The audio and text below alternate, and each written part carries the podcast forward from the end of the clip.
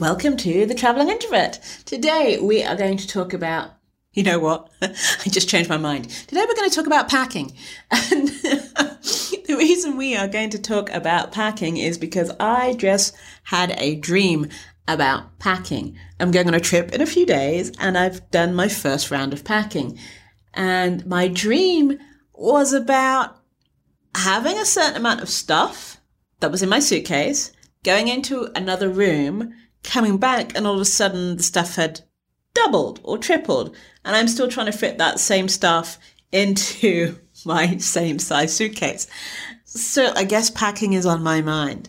And why I'm going to talk to you about packing is because I do certain things. One of the things is I'm going to rave about packing cubes, mainly because one of the things that I've discovered that's wonderful about packing cubes, actually two things, is and there is one bad point. I'm going to start with the bad point. Packing cubes can cause you to overpack and overstuff because you can fit so much in a packing cube and it compresses everything that you have technically more space in your suitcase for other stuff and then you ends up being too heavy.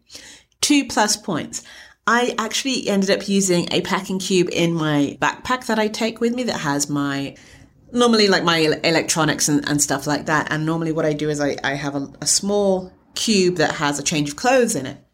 And one of the planes I caught not so recently anymore was one of those turboprops, which has very little space.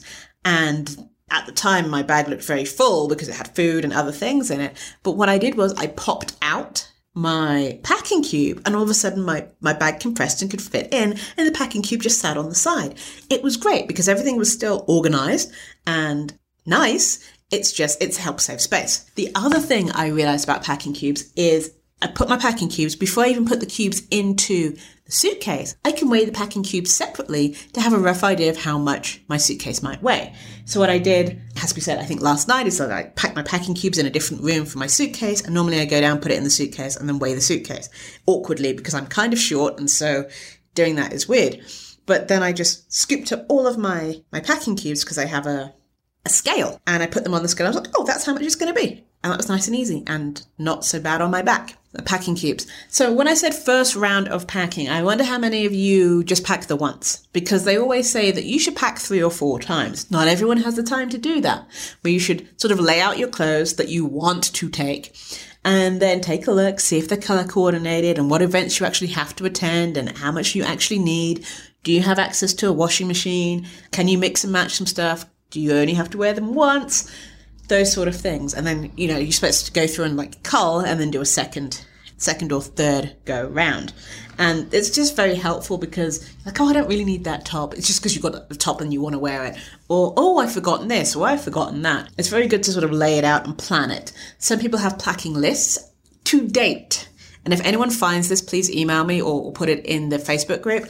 If you find an app, a packing app that is capable of having you pack for more than one place at a time, that would be awesome because I tend to get packing apps that very much like, where are you going? Hawaii and Alaska and Brazil. And they're like, oh, well, we're only going to deal with Hawaii because that's the first thing you put in.